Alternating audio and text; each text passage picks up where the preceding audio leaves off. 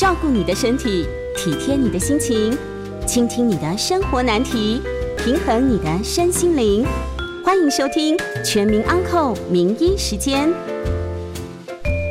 这里是九八新闻台，欢迎收听每周一到周五晚上八点播出的《全民安扣》节目。我是基隆长庚医院胃肠肝胆科钱正宏医师。啊另外，我们将在半点过后接听大家的 call in，有相关问题欢迎打电话进来。预告我们的扣印专线是零二八三六九三三九八。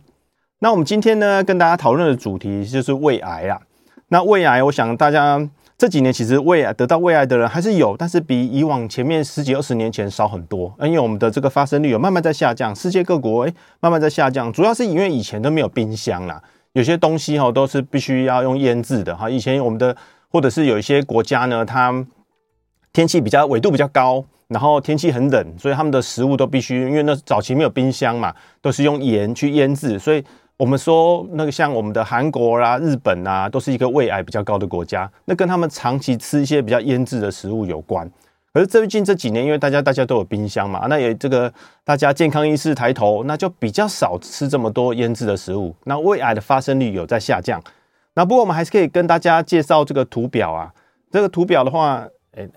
哎，我来滑动一下。像我们来看一下胃癌的发生率啊。你看哦，全世界啊，胃癌每十万人口中发生率最高的是日本。其实日本跟韩国这两个大概都在全世界排名第一、第二。那像日本，你可以看到每十万人是四十八点一人。那韩国呢是三十九点七人。哎，这两个真的是特别的高。那你看看我们的美国，美国事实上才五点四人呢。两个相较之下差了快七倍左右哦，七七倍。那台湾大概在中间，台湾是是每十万人大概是十点七人，其实有比日本跟韩国比较少，可是这是最近这几年比较少了。其实过去十几二十年前，我们的胃癌还算蛮多的哦。那主要的差别是说，哎，我们这几年的话，因为我们有幽门螺旋杆菌啊，因为我们知道胃癌跟有一些。危险因子有关，其中有一个相当有相关的是一个叫幽门螺旋杆菌。那这几年，因为我们台湾这杀菌的，大家健康意识抬头，有时候做健康检查或者是做体检的时候，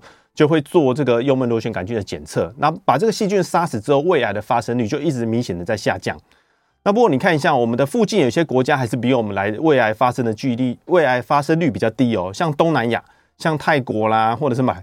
马来西亚，甚至像印度，哎，他们的胃癌的发生率其实比我们台湾来的还低哦。其实我那时候看到这个图表也是有点惊讶。我们想说，哎，他们的卫生条件好像也没有比台湾好啊。有时候甚至他们也不是用筷子吃，有时候甚至用手来抓。那这样子，他们的他们你感觉好像没有很健康，可是实际上他们胃癌发生率其实不高。那反倒是日本、韩国还比较高嘞。那主要一个原因就是刚才提到跟幽门螺旋杆菌有关。因为像韩国呢，它是幽门螺旋杆菌，它的盛行率盛行率有到五十六 percent，就是他们全国将近一半的人都有幽门螺旋杆菌感染。那有这个细菌感染的人呢，他得到胃癌几率比平别人是多六倍，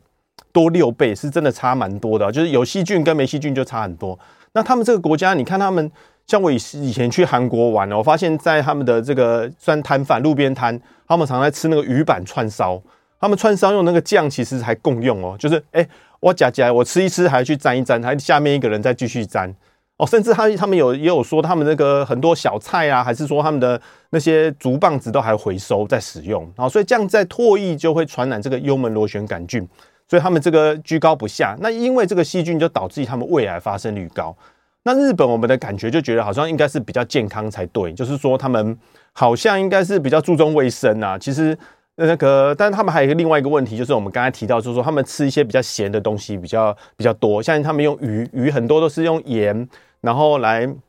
腌制，就是哎、那所以吃的还有你其实注意看他们的那个味噌汤，像我们有时候去日本旅游的时候会发现说，他们一些拉面店里面真的那个味噌汤是很咸的。其实我们台湾人去吃他们的味噌汤，其实有不太习惯，然后他们是比我们的吃的还咸很多，而且他们有时候。有时候吃起来不不管是我们的菜呀、啊，还是说他们这些调味，其实上有的还蛮还蛮咸的。那韩国也是一样，他们有个叫大酱汤哦，里面都用很咸的那很咸的调味料去去食用。那这样子的话，因为咸的东西为什么伤胃呢？主要是我们这个钠离子哈，它是比较盐分比较高，这个钠离子吃多的话，它会使得我们的胃黏膜受到破坏，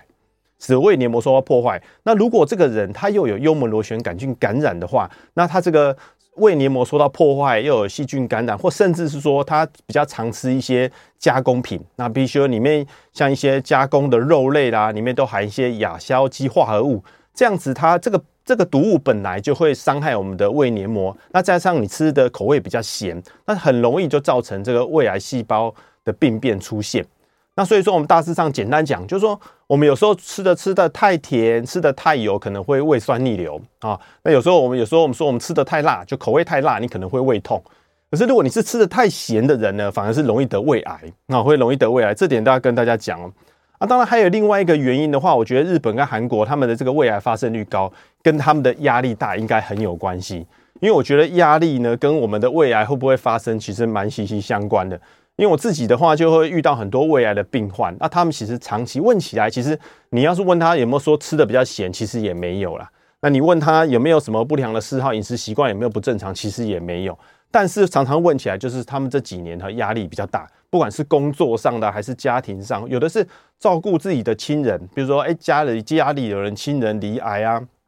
比如说太太照顾老公。还是这个小孩照顾爸爸妈妈，哎，有时候照顾个几年，然后长期的这样压力之下，到最后自己出现胃癌。那因为我们知道我们的胃酸分泌呢，跟我们的有没有准时吃东西有关，跟我们的情绪有关，所以比较高压的人呢，我觉得好像得到胃癌几率比较高。那我们知道这日本、韩国也是，呃，生活步调节奏比较快的，所以我在想他们的胃癌高，大概也是跟他们的这个平常的生活压力啊，跟他们情绪有关。那另外，我们既然讲到这样，我们再来多讲几个可能会产生胃癌的原因。好，我们刚才提到幽门杆菌是一个很重要的原因，吃太咸也会，压力大也会。另外，我觉得吃得太快，吃的速度太快，这个也会哦。啊，因为我们我们平常食物呢，还必须在嘴巴咀嚼，多咀嚼几下之后，可以才可以减少这个胃的负担。因为我们嘴巴里面有些淀粉酶嘛，它可以很适当的把我们食物做很好的消化。啊，如果你吃得太快，你什么东西都往嘴嘴巴里面吞。吞到胃里面去，其实无形中增加胃的负担，就很容易让这个胃操劳过度，最后产生慢性的胃发炎。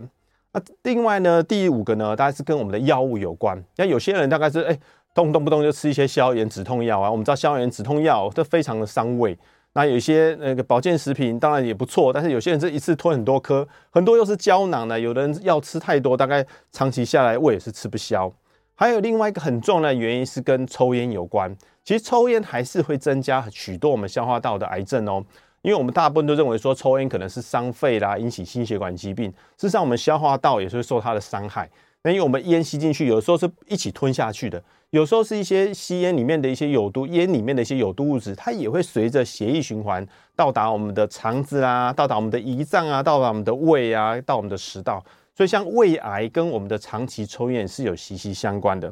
那最后还有一个习惯呢，可能大家提醒大家，就是吃太烫的东西。像有些人呢，就是不管是喝汤，或者是喝饮料，或者是像咖啡啦、茶啦，他有时候喜欢喝很烫的，就是有点冷掉还不行哦，他还再加热一下，加到感觉到很烫，喝起来才过瘾。而且有时候一颗喝很多，哎，那其实我们的食道、我们的胃的黏膜其实没有那么耐高温呐。我们的嘴巴可能可以，我们嘴巴有时候。嘴唇这样吹吹，而且有时候嘴巴的它还有点耐热。可是我们的其实我们的食道跟胃其实没有办法承受一些高温。其实温度只要超过六十五度以上，都可能会造成我们食道黏膜的受伤。因为食道黏膜是最常受伤，所以我们之前也有说到说，如果你吃太烫的东西，也会造成食道癌。那接下去呢，也会容易造成胃癌，所以你吃的饮食习惯的时候，有时候还是要温和一点点。有时候喝一些热汤啊呢，还是要注意说，哎，尤其是里面有油比较多的，像有些麻辣锅，里面除了辣之外，又有一些热油，那个热热油的温度很高，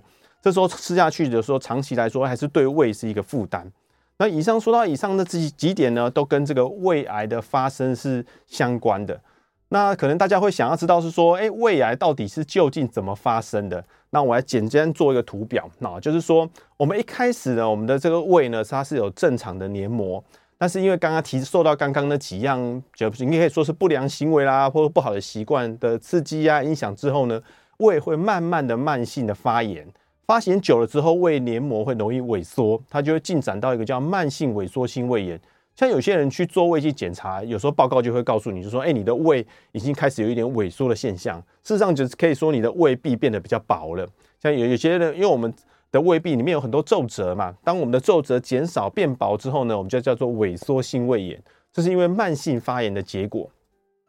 在下一步的话，如果你的胃萎缩性的时间拉长之后呢，它就会可能出现一个叫肠化生，或者是我们叫肠上皮化生的现象。就是说，我们这个胃的黏膜呢，因为我们刚才听到是说，常常受到外界的刺激嘛，那这时候细胞容易凋零死亡啊，这时候它还是会想要长出新的黏膜，新的胃黏膜。但是因为实在是长期受到反复的伤害之后呢，它想长出新的好的黏膜，又临时长不出来，很仓促的长，就会长成。呃，像不是像正常胃的黏膜，反而长出像肠子一样的黏膜。啊，举例来说，比如说我们胃的黏膜本来是长方形，它很匆促的生长之后就变成正方形，形状就改变了。所以我们这个叫肠上肠化生，或者叫肠上皮化生。这时候我们做胃镜，像有时候我帮病患做胃镜，有时候在胃镜下就可以看得到，说，哎，这几个胃的黏膜的地方，它会变成白白的一个凸起物，那我就知道，用眼睛看，用肉眼看就知道，这个叫肠上皮化生。像这些黏膜都不是健康的黏膜，那一旦出现肠化生，就代表说它已经经历过长期的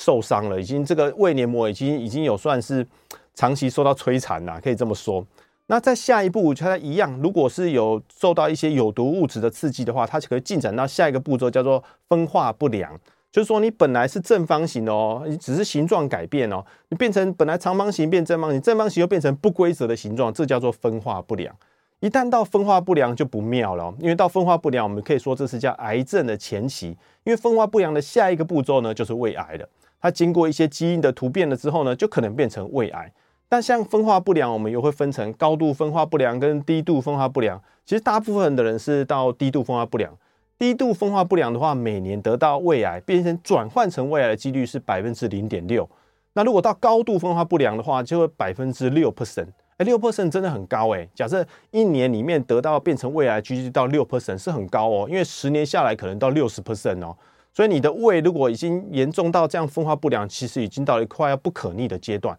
这时候要特别的小心，是不是有癌细胞已经出现了？那所以这一连串就告诉大家说，其实我们胃癌的发生呢，它是一个渐进性的过程。其实一开始的时候，当你是萎缩性胃炎，你会不会有什么症状呢？还是会有一些症状？这几个症状能跟大家提一下。因为当你的胃黏膜萎缩之后呢，你其实你的胃没有办法很好的分泌胃酸，也没有办法很好分泌你的消化酶。就是我们胃本来就是要消化食物嘛，你本来有很多皱褶，它是可以帮我们的食物做分解，变成像乳糜状的东西吸收。那现在我们的胃失去它原本正常的功能之后，你吃下去的食物就可能常常们会有感觉到消化不良，所以有些人就会觉得腹胀，会觉得腹痛。就是食物吃下去就好像停留在胃，所以有些人就来了，就是说，哎，我觉得我最近都胃胀气，就胃都胀胀，吃完东西就饱饱的。那为什么？因为我们的胃已经没有办法很好的去消化这些食物，它已经出现一个慢性发炎，甚至是萎缩性胃炎的现象。那因为时间久了，你可能就会觉得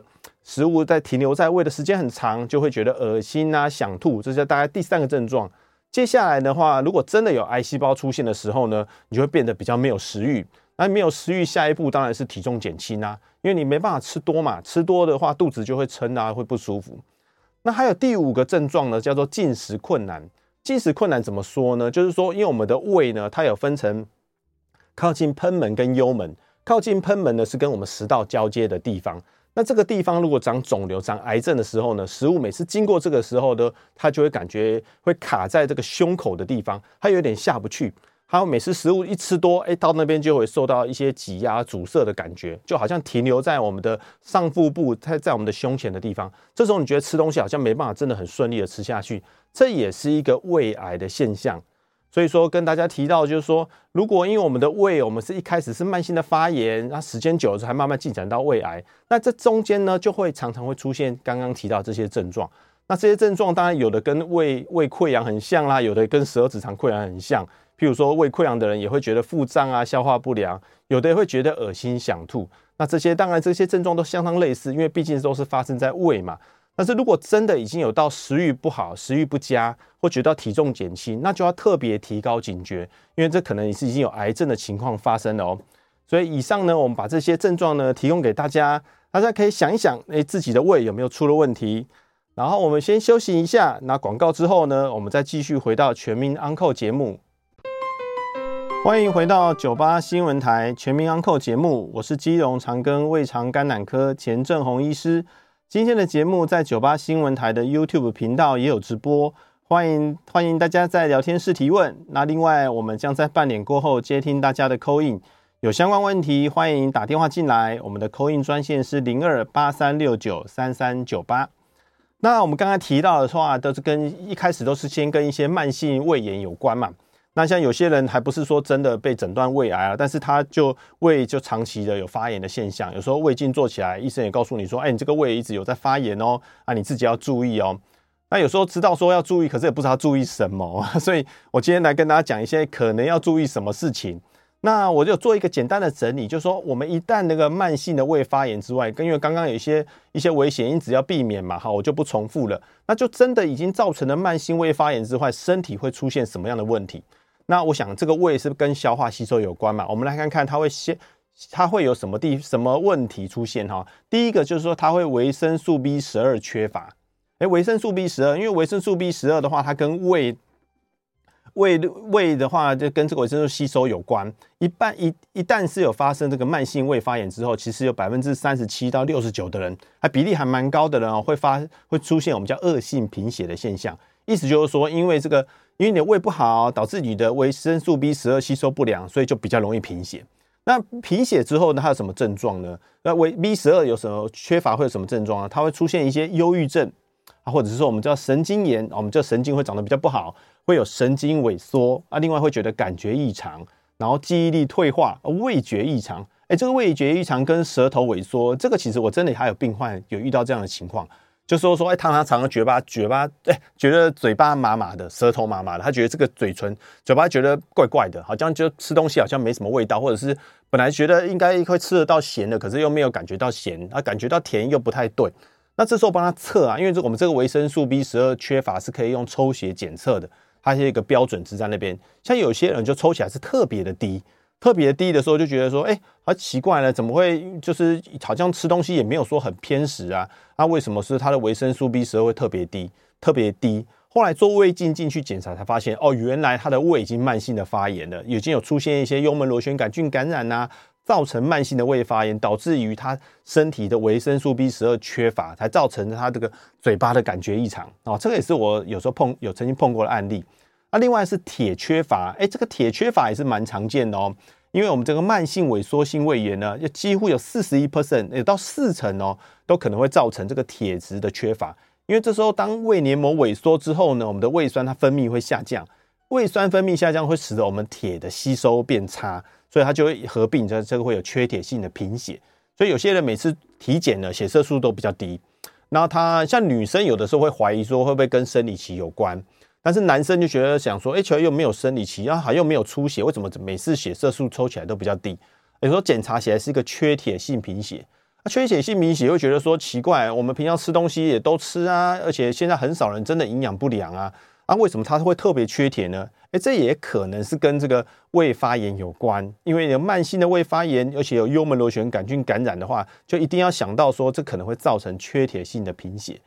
那第三个的话，就是跟我们的维生素 C 缺乏有关，然后还跟我们的维生素 D 缺乏关。C 跟 D 呢，也有可能会缺乏。那因为 C 的话，我们知道说非常的重要，因为维生素 C 缺乏的话，会特别容易得到胃癌。因为我们的维生素 C 呢，它是可以跟我们的，它可以抑制我们的亚硝基化合物，就是一般我们就说我们的香肠啊、火腿啊、腊肉、培根，它在制作的过程中可能有一些添加物，它容易在胃造成一些形成一些致癌物质，叫做亚硝基化合物。那维生素 C 呢？它可以当做一个很好的抗氧化剂，可以清除这些自由基，保护胃黏膜。但是我们慢性胃炎的人呢，他特维生素 C 又特别的少，那他又得到胃癌几率又比较高，所以这点呢可能要特别的注意。那维生素 C 要补充也蛮容易的啦，像我们吃芭辣，芭辣的维生素 C 就很多，一些柑橘类的水果也会，柳丁、橘子也高，也是很多。只是太酸的就不要吃，因为太酸有时候胃也会不舒服。那不是很酸的，其实补充一些柑橘类是还不错。那再来就是钙质缺乏，那我们应该是说，我们我们研究是发现说，如果有慢性胃发炎的人呢，常常会合并容易骨折，哎，都不晓得为什么，是因为后来才知道说，是因为跟钙质缺乏有关，因为慢性胃发炎的人，他的钙质容易缺乏，钙质缺乏之后呢，就容易造成骨折。那那这个这是因为说，我们的胃里面的胃酸呢，它可以将我们食物中的一些钙盐分解成可以吸收的钙离子。那因为要去必须要让胃的功能正常，才能让这个钙离子释放出来，让我们的小肠吸收。所以你的胃出了问题的时候，你钙离子吸收也会变差。好，这几点也很重要。那维生素 D，我们刚才有提到，就说慢性胃发炎的呢，有百分之十二的人呢，会有合并那个维生素 D 缺乏的一个问题。所以以上这几点呢，就是说，如果你真的已经感觉胃不太好的话，我们可以看看，诶，自己有没有一些相关的症状，比如说会不会觉得容易觉得容易疲劳、乏力，会觉得容易累？那那这就是感觉上好像也就是贫血，因为贫血大概就是缺 B 十二啦、缺铁啦，这个大概是容易容易贫血。那这个跟慢性胃发炎都有关。那另外的话，就是譬如说，假设你的容易神经痛啦，或感觉有点异常，或是手容易麻，或者是长期又觉得有骨质疏松，这个也可以考虑到是不是你的胃有慢性发炎的现象。那如果真的有这些状况的时候呢，哎，那你可以去补充这些相关的，不管是食物或者是保健食品。那在下一步呢，我来跟大家提一下，就是说怎么样能够预防的胃癌。我列出有五点。第一个就是说，一定要去检测你有没有一个幽门螺旋杆菌感染啊，有没有幽门螺旋杆菌感染，这点蛮重要，因为刚刚有提到说，有幽门螺旋杆菌感染呢，会得到胃癌几率是多六倍。那怎么样检测呢？有四种方式，第一种是抽血，抽血它可以验血中的那个幽门螺旋杆菌的抗体，很多体检都有包含这一项，还可以抽血去看看，哎，你有没有感染过幽门螺旋杆菌？那再来是做胃镜的时候，它可以同时做幽门螺旋杆菌的检测啊，做胃镜的时候，那个医生可以。在做胃镜的当下，啊他会夹一点组织出来做化验，用在玻片上面去检测，说，哎，你有没有幽门螺旋杆菌？所以做胃镜的时候可以同时做。第三个的话，它是可以去验粪便，粪便也是蛮准的哦。现在是，呃，现在健保局有给付，就是说，哎，有些人呢，如果需要的话，他是可以去在家验粪便。他那个就有点像我们在验新冠的快筛一样，他在家里把粪便采一点检体，然后他就沾一下，然后就可以去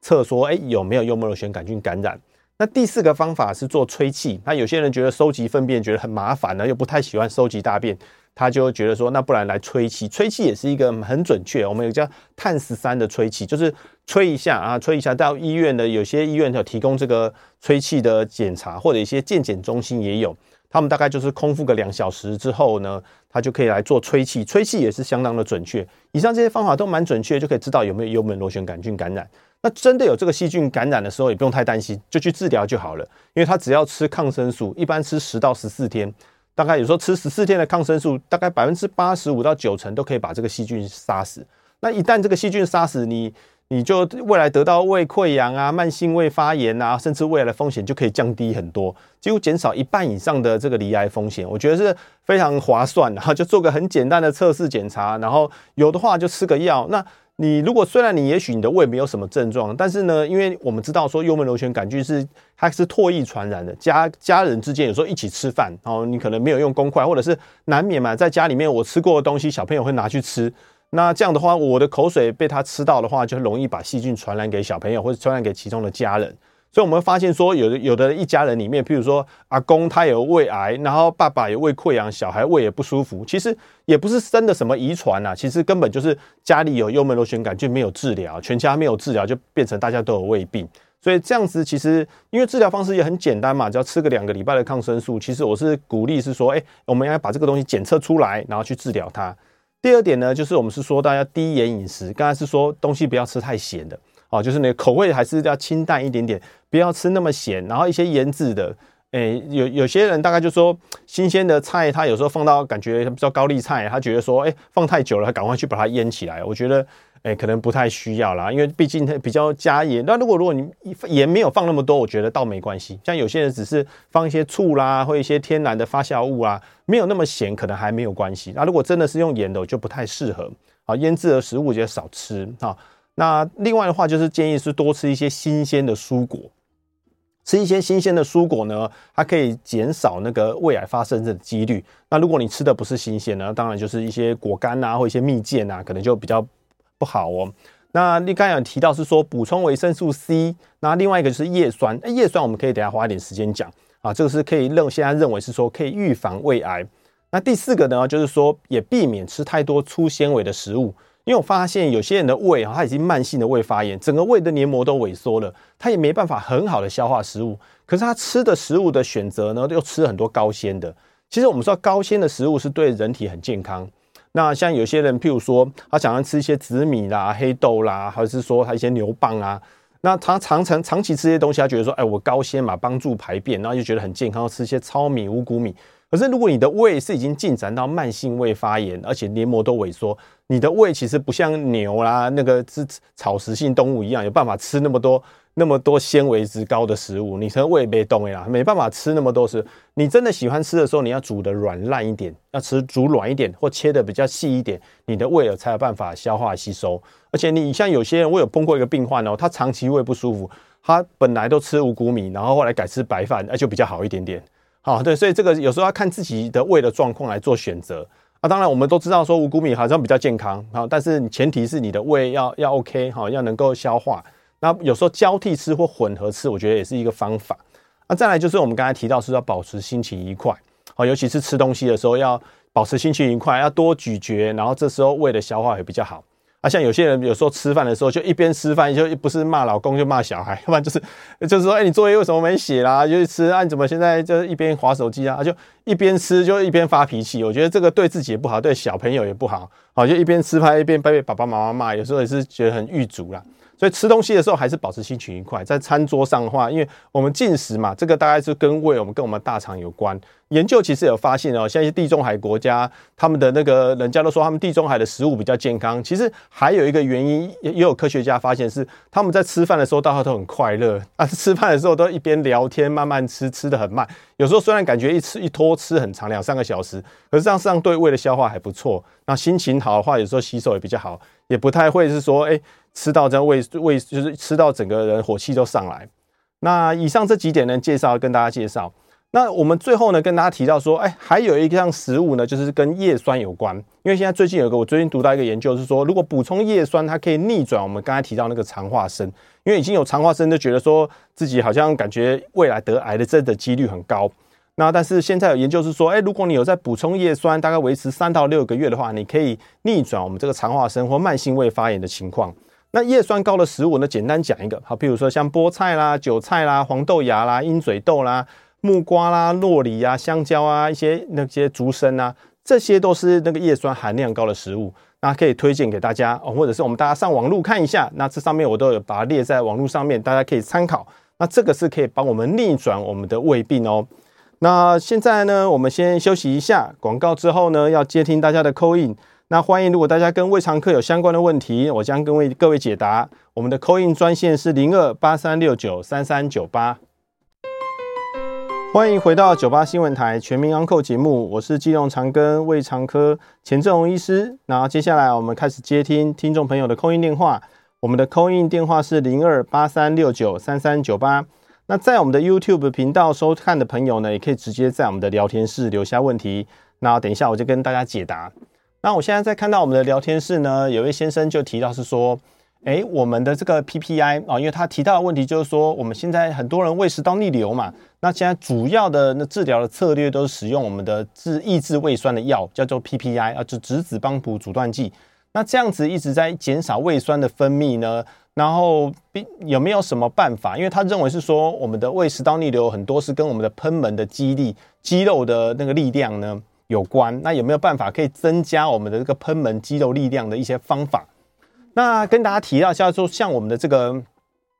我们的这个，嗯，我们的这个喷门它算是平滑肌啦，就不像我们的骨骼肌一样，就是说我们没有办法用我们的意识呢去控制它要打开还是锁起来。好像这个地方，像我们的手啊、手脚都都有办法。但这个地方的话呢，你要去训练它，你大概可以做的话，就是现在认为是我们叫叫腹式呼吸法，或者叫叫横膈膜式呼吸法。一般就是说把重点放在我们的横膈膜。横膈膜就是靠我们的吸气、吐气，我们一般讲的叫腹式呼吸，就是说在我们吸气的时候，把那个肚子鼓起来，尽量鼓高，然后维持着四到八秒钟，然后再慢慢吐气，然后然后吐气的时候肚子再凹下去。这跟我们一般我们吸气的时候是用肺来吸气是不太一样，刚好倒过来。那你常常做这个腹式呼吸法，它就可以加强我们的横膈膜上面的肌肉的力量。那因为我们知道我们的这个喷门是在我们的横膈膜的中间嘛。那它如果如果你横膈膜力量增加，它也可以增加到我们这个喷门的这个肌肉的张力，所以大部分是用这样的训练。只是说这个方式呢，大概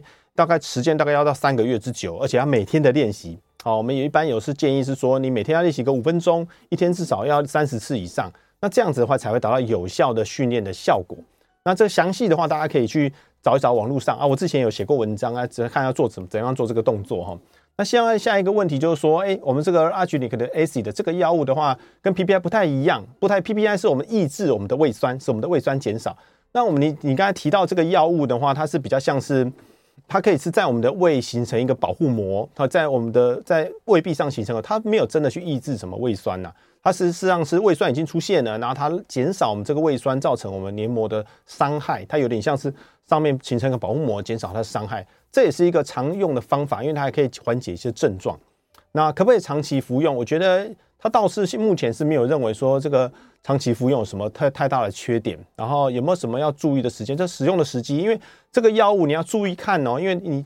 只要在那种像胃乳啦，或者是说类似什么早胶类的这种胃乳的话，它有时候吃下去之后，它因为毕竟附着在我们的胃黏膜上，它有时候会减少其他胃药不其他药物吸收的那个效果。好，比如说，假设你先喝吃这个药，然后再吃别的高血压药，就高血压有时候不太好吸收啊，那这个就是它可能存在的一些问题，所以就可能要再注意一下，要跟其他食物有没有要间隔开来。那接接下来，我们再来跟大家再补充一下，我们刚刚提到一下那个 我们的那个怎么样逆转这个这个慢性萎缩性胃炎的这个研究好了，因为这是我最近看到的一个一个系统性的回顾研究啊，这个在去年的时候呢，它。有一个就是就是有一个研究团体的研究研究团队呢，他们去回做一个文献回顾。所谓文献回顾，就是说他把过去这几年呢有相关的研究，把它综合起来去做一个分析、综合的讨论啊。他找了十三篇研究，然后总共统计了一千两百五十二个病患。然后他们发现是说，哎，如果这些发现有在补充这个叶酸，跟那个没有补充叶酸的人做一个比较的话，发现是说，如果你有在补充这个叶酸的话呢，你可以多百分之六十一逆转萎缩性胃炎的一些效果。那如果假设如果是有在补充叶酸的呢，比起没有补充的人，可以多增加百分之七十七，它逆转这个肠化生的好处啊，所以这个听起来还算不错。那为什么叶酸可以逆转呢？我们知道。叶酸它是一个水溶性微生物啊，我们是说在我们的 B 群里面它是排名第九。我们有说 B one、B two、B 三，就 B 一啊、B 二啊、B 六啦、B 十二。那其实我们的叶酸是第九啊，它是排行第九，它是也算是个 B 群的其中一项。那它叫做叶酸。那这个叶酸呢，它是可以说是它可以在我们的 DNA 在合成的过程中，因为我们有个 DNA 在形成的过程中，它有个需要一个叫甲基化的过程。那它是属于我们叫甲基的一个提供者。就是说，这个叶酸呢，是在我们的 DNA 修复，或者是说我们的细胞修复过程中，它是一个很好的原料。提供叶酸的人，叶酸多的话，你才能才能够造血嘛。那或者是我们大家有一个印象啊，像有些孕妇，有些孕妇的时候，有些有些孕妇她，譬如说有些家族史或一些危险因子，她担心这个胎儿长得不是很健康的时候，她在怀孕初期的时候都会补充叶酸，那就可以可想而知，就是说这个叶酸对于一些发育或神经的生长是有一些好处。那一样，同样的时候，当我们这个胃黏膜受到损伤的时候，它也是希望能够很好的修复嘛。所以你提供一个比较高剂量，或者提供这些叶酸这些得当做它修复的一个原料，就是让它有这个机会能够在本来是长坏掉的，它慢慢纠正，把它长成正常的胃黏膜。那这个研究是发现是说，他们应该是每天最好是补充二十到三十毫克，好，二十到三十毫克的话，那可以维持三到六个月的时候，它的补充效果是最好的。那不过这个叶酸哦，听起来这个听起来的效果好像不错。不过我要因为这个研究我看了之后，我还是觉得有些地方要提醒各位听众，就是说，其实我们一般的人哦，在补充我们的叶酸呢，每天建议剂量其实上是一毫克，这只有一毫克而已。平常应该吃一毫克就够了。然后大部分我们在市市售的一些保健食品啊，比如说你在外面看到一些叶酸的一些保健食品，它的剂量大概是零点四到零点八毫克。零点四到零点八毫克，就你每天大概最多就一毫克嘛。那你去买一个，每天吃一颗，大概就是零点四到零点六。这一般来说，普遍上，假设你去一些卖场看到了，大概都是属于叫一些妈妈呢，她要补充叶酸，她大概就会选择这种差不多零点八毫克，或者说八百微克的一些叶酸来补充，每天吃一颗，这其实是正常或建议的剂量。那如果是说像这个研究中提到是说，你大概每天要补充到十五毫克，或者甚至二十毫克以上的话，那这其剂量比我们一般所需要剂量来得高很多。那我想这有时候是做研究上面，他们想试着用高剂量，因为他认为说都已经到癌前病变了嘛，那大概就会迫在眉睫的要赶快让它好起来，所以他们有时候用的剂量是比较高。那我们平常人呢，其实如果你还不到那么严重的话，哈，的确是不太不太需要补充这么高的剂量。那我个人是觉得是说，因为还还这个还是有待更多的证据才能知道说要补充多少毫克是比较正常。那我建议是说，你大概还是从我们的食物中先去摄取嘛，你就先多吃一些含叶酸高的食物，然后再配合一点这个比平常买得到的叶酸来补充就可以了。那一般来说，我们在医院拿到的胃酸，像我在医院开立的胃酸，大概都是五毫克左右，大概就我就觉得就蛮多了。五毫克的话，大部分都是给一些我们刚才说有贫血的病患，像有些人他长期叶酸缺乏造成贫血，他通常大概是每天吃一颗，补充个五毫克，我就觉得蛮够的。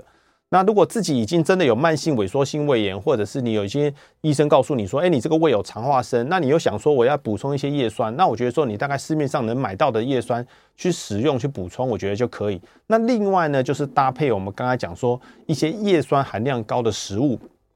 那叶酸含量高的食物呢，其实第一个我们想到的就是菠菜。其实菠菜，我们相信我们大力水手要吃菠菜哈，就是代表说它，哎，它这个里面的这个营养成分很高，它就特别的多，它其实铁质也蛮高的哈。它的叶酸的含量很高的是是菠菜，另外一个是韭菜，韭菜的话其实也不错哈，这是一个很好的选择。那花椰菜，花椰菜大概就十字花科蔬蔬果啊，蔬菜，它这个叶酸含量高，芦笋也很高。那再来是黄豆芽。黄豆芽的叶酸高，那其实黄豆芽还有另外一个好处，因为这种芽菜类的，不管是黄豆还是绿豆，它有个优点就是说，它这个这个黄豆芽里面会有一些天然的淀粉酶啊，因为我们知道这些豆类它在生长的时候呢，它从这个种子出冒芽出来之后，它要长大，它身体身体呢，就它这个黄豆芽自己要自带一些淀粉酶呢，能够将我们这这些种子里面的淀粉分解掉，那帮它分解掉之后，它自己才能长大，哦，才能变成我们的。我们的葡萄糖来生长，那所以有带着这淀粉酶有什么好处呢？什么好处？好处就是说它可以帮助你消化你的食物，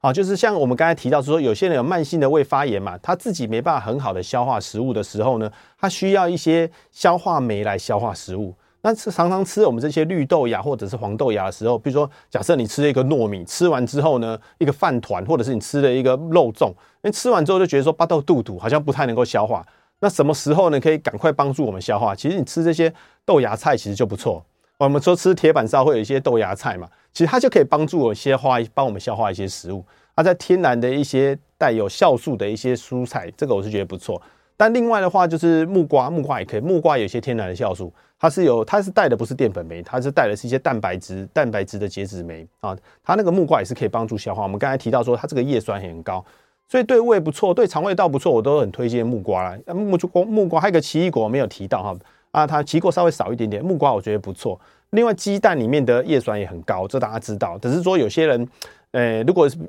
胆固醇高了，有些人胆固醇高，他不但不敢吃太多，所以我们就就要看人嘛。因为我们列出这么多，就是因为有些人有的有的敢吃，有的不敢吃，那有的自己有特殊特别的疾病，他可能要避掉某些食物。那像胚芽米这个也不错，我们刚才讲说这个胚芽的你就煮软一点就好啦。那胚芽米的叶酸含量也很高，另外还有一个很高的，这个是我自己在意外之外，它叫竹笙。竹笙我们知道那干的竹笙啊，有时候我们竹笙排骨汤啊，我们就用竹笙来煮。那竹笙的叶酸是我几乎是排名第一啊，它的几乎好像比菠菜还高。那它是我记得一千多，那它的这个。竹笙里面它的叶酸含量很高，所以我现在我后来我才认识到说，哎，竹笙原来是对我们胃是一个蛮好的食物。那它另外就黑豆，黑豆其实我觉得它大概无敌啦，几乎它很多很多情况下可以帮助排便啊，纤维质高啦，它一些营养元素铁质也高，所以黑豆好像是蛮好的食物。不过就是一样回过来，就是刚刚有提到是说，如果你常常吃这些黑豆吃很多，有时候也会消化不良，因为纤维质太高的时候，反而有时候会消化不良。你要多咀嚼，要煮软一点点。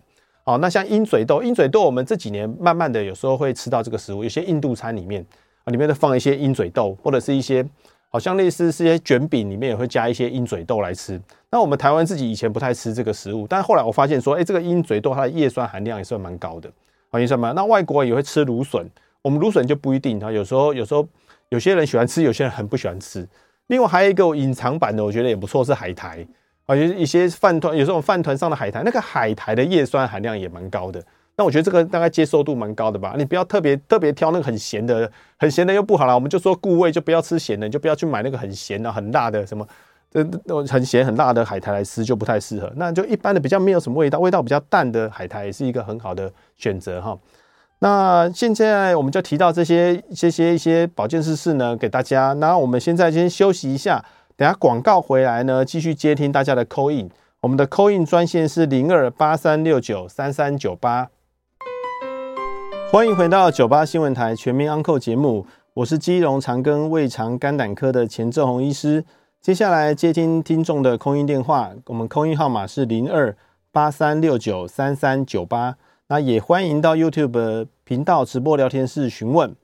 那我们现在先接第一通 call in，是我们的林先生。林先生您好，哎，钱医师你好哈，你好，跟您请教一下，我父亲今年六十三岁了哦，然后呢，他就是最近都会有这个，大概每三个月都会有一次呢，这个呃肚子胀，然后甚至最近这一次有觉得是想吐的问题，然后呢他。就近啊的肠胃科医师就跟他说啊，因为你有轻微的这个，可能有轻微的胃食道逆流的问题啊。然后我想请问钱医师的问题是说，好胃食道逆流也会有这种腹胀啊、恶心、想吐的症状吗？是这样子的，好，因为我想说啊，你如果恶心想吐，那会不会有可能是这个啊你的食物下不去，在那个幽门的附近？如果有太紧的这个问题，假设有这个状况的话，医生如果在帮他做胃镜检查的时候，是可以检查得出来的吗？以上跟您请教，我在线上收听，谢谢。呃，谢谢我们林先生的问题哦。那我们提到腹胀的话，我们可以简单区分一下，看他你父亲胀的位置。如果是在肚脐上面的话，的确是比较像胃。那如果在肚脐周围或肚脐下方，因为你要考虑要是肠子在胀。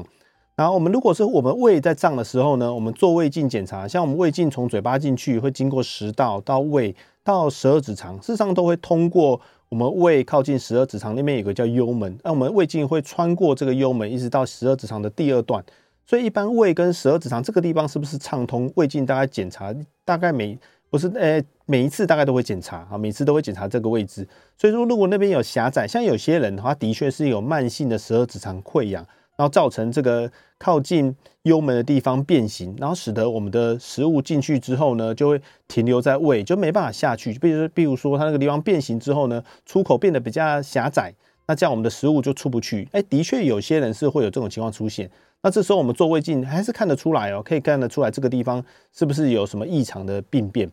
那像腹胀的话，你是说会不会是跟胃食道逆流？因为有些人是因为真的是食物停留在胃的时间很长。它才造成这个胃食道逆流，因为都一直停在胃嘛。我们一般食物在胃消化大概二到四个小时都会消化掉。那有些人的胃它可能蠕动异常，就没办法排空排得很好，或者是他有一些便秘的问题，导致于说说，哎，他的食物就感觉好像下不太去，然后会有一些阻塞的现象。这时候当然到后来就会产生胃酸逆流的现象。所以说，是不是胃酸逆流跟这个腹胀有时候是两个疾病？那有的时候是呢，因为这个腹胀才导致胃食道逆流。那这大概可能有时候它由医生呢进一步做判断。那接下来我们来接听第二位第二位张小姐的电话。张小姐您好，你好，请问一下，像这个胃酸哦，它的整个产生的机产生的流程是怎样？比方说，呃，是吃饱饭半个钟头产生，然后几多久会消失？然后这个消失它是？流到十二指肠，这样对吗？是，然后就比方说一半个呃多久以后胃酸就没有停止产生？我想知道这个流程。这个流程，这里这这算我们的胃的生理学啊，生理学方面。那它其实有分几个阶段啊，就是其实我们的胃酸分泌，我们一整天其实都会分泌胃酸哦，它只是多或少而已。那大部分都是有在吃东西的时候，胃酸分泌才会比较多。那什么时候开始分泌？其实你眼睛看到那个东西的时候，就开始会分泌胃酸。啊，尤其是到嘴巴的时候更是哦，就是其实有时候我们说望梅止渴嘛，或者是说你有时候看到一些特别好吃的东西，你就觉得肚子开始饿了。好，比如说你桌桌子前面看到一个鸡排，就觉得哦好想吃，感觉就流口水。然后其实这个时候胃酸就分泌，所以我们的意识让我们看到东西，其实胃酸就开始分泌。它不用说食物真的到胃里面它才开始分泌，因为到达胃里面才分泌就来不及了，所以它会先分泌好在那边等它。所以你食物从嘴巴吃下去的时候呢，经过我们的我们的食道，它其实胃酸就会慢慢开始分泌。然后食物到达我们的胃里面的时候呢，它这时候分泌量当然会特别的多。那这些胃酸呢，事实上跟我们的这个食物是做搅拌，那我们这个些强酸呢，就会帮我们的可以说等于是帮我们分解这些食物啦，然后让这个食物能够，因为有些食物看起来很硬啊，你嘴巴如果没有咀嚼好的话，像我们的猪排啦、猪肉啊，到胃里面去，那还是要靠一些强酸来做一些分解。那分解完，它会充分的混合，混合之后呢，它跟我们的食物呢一起到离开我们的这个那个胃，那到达这个胃的其实都有点像食米状。吃米状好像是我们小朋友在吃那个副食品，好像一些南瓜浓汤一样，这事实上是软软稀稀的。那因为我们胃的出口的幽门其实出口很小哦，我们食物如果没有消化好的话，是很难离开我们的胃。所以这时候胃它是有点半液体的状态，然后它跟我们的胃酸，食物跟我们的胃酸会充分的混合之后，会离开到我们的胃。那当我们的食物到十二指肠的时候呢，哎，身体就会告诉一个讯号，就说，哎，有些食物都已经下来了，这时候你可以慢慢的停止分泌胃酸了。啊，它会给身体会有一个讯号，再给告诉我们的胃，就是我是说我们的肠子会再告诉一个讯号给我们的胃，就说，哎，我们的食物都已经到胃了，然后你的胃就不用再继续分泌了，除非里面的胃里面还有很多食物啦。如果胃里面还有很多食物的时候，它可能还会继续分泌胃酸。那所以说它什么时候结束？大致上就是说我们的食物都已经离开我们的胃，它慢慢胃酸就会分泌减少了。那简单回答你这样子。那这听众还有第二个问题，就是说，如果你吃胃食道逆流吃瓦卡玛豆有效吗？瓦卡玛豆大家知道说它里面是成分，它是有一些益生菌跟一些益生素，好，就是里面它会有一些菊糖啦，什么一些一些成分是一些帮助消化的的，可以说是算是我们的一些糖类了。它是当做是，它是意思是在当做我们一些好菌的一些原料，所以它是一个复方的，它不是只有菌而已，它还有一些别的成分。那主要它是拿来顾肠子的啦，我觉得它是主要那些算益生菌，它主要是顾肠子。那针对胃食道逆流，我觉得没有什么效果耶。哎，我们晓得，大家有些人可能吃了觉得还有感觉有好，可能有一些安慰剂的效果，我在猜。好，就是它东西吃那个意，那个瓦卡莫多，它事实上是顾肠子的啦，它倒没有办法真的是减少那个胃食道逆流啊，我是这样觉得。那当然，有些人的胃酸可能很多。我们举例来说，有些人的胃酸多，是因为他可能可能跟幽门螺旋杆菌有关。那你可以拉得比较长、呃比较广义的讲，就说，哎，有些乳酸菌，我们有些乳酸菌呢，常吃一些优格啊，乳酸菌呢，它会跟我们的幽门螺旋杆菌做一个竞争。它会你多一点这些好菌，会让幽门螺旋杆菌它的地盘少一点点。那这样子是不是能改善一些胃的状况？我觉得加减好像还是可以有一点好处。所以有些人认为是说，胃不好的人吃一点益生菌会有一点好处，可是我不太认为是说，诶，他有办法直接减少那个胃食道逆流，他可能要通过很多的步骤呢才能达到这个效果。那主要我想问，卡莫多还是拿来整肠用的是居多啊。那接下来呢，我们再能跟大家呢再来再来来讨想一下，就是说我们刚刚有提到是说，我们如果要预防胃癌呢，可能有哪几个重点，想跟大家再复习一下。那第一个呢，就是我们刚才提到是说，诶，要那个。要治疗我们的幽门螺旋杆菌、啊，然后第二个是说，我们必须要建议还是要说一些低盐的饮食，就是吃的口味呢不要太咸啊，不要太咸，那尽量是减少吃一些比较腌制的食物。腌制的食物的话，其实像泡菜，泡菜其实我觉得也是也是属于腌制发酵的食物。那以前是认为是说发酵的食物好像对健康也还不错，可是我觉得还是要选吧，你应该选一个比较没有那么咸的吧。啊，如果像我们的味噌，味噌也是发酵，我觉得也是不错。那有些人他其实放了味噌，他就不加其他的调味料了，因为就已经够咸了。那所以你就是在选择，如果是说胃比较不好的人呢，就不要去吃选择太咸啊的的那些调味品啊，或者是说那些那些像泡菜啦，或者是像味增这些东西，哎，在选择上要选择一些低盐的食物。那再来就是我们刚才提到是说要多吃一些新鲜的蔬果，新多吃一些辛酸的蔬果呢，其实是。让我们的这个胃呢，可以减少一些那些呀，我们是刚才听我们讲到是说，当然减少农药嘛，哈，我们我们的我们的食物呢，如果是比较比较，呃，我们的洗的比较干净，然后比较注重清洁，可以把我们的农药洗掉。那这时候呢，你吃到的新鲜的蔬果呢，它所保留的这些维他命、维生素 C 呢，含量也会比较高，会比较容易有一些抗癌的效果。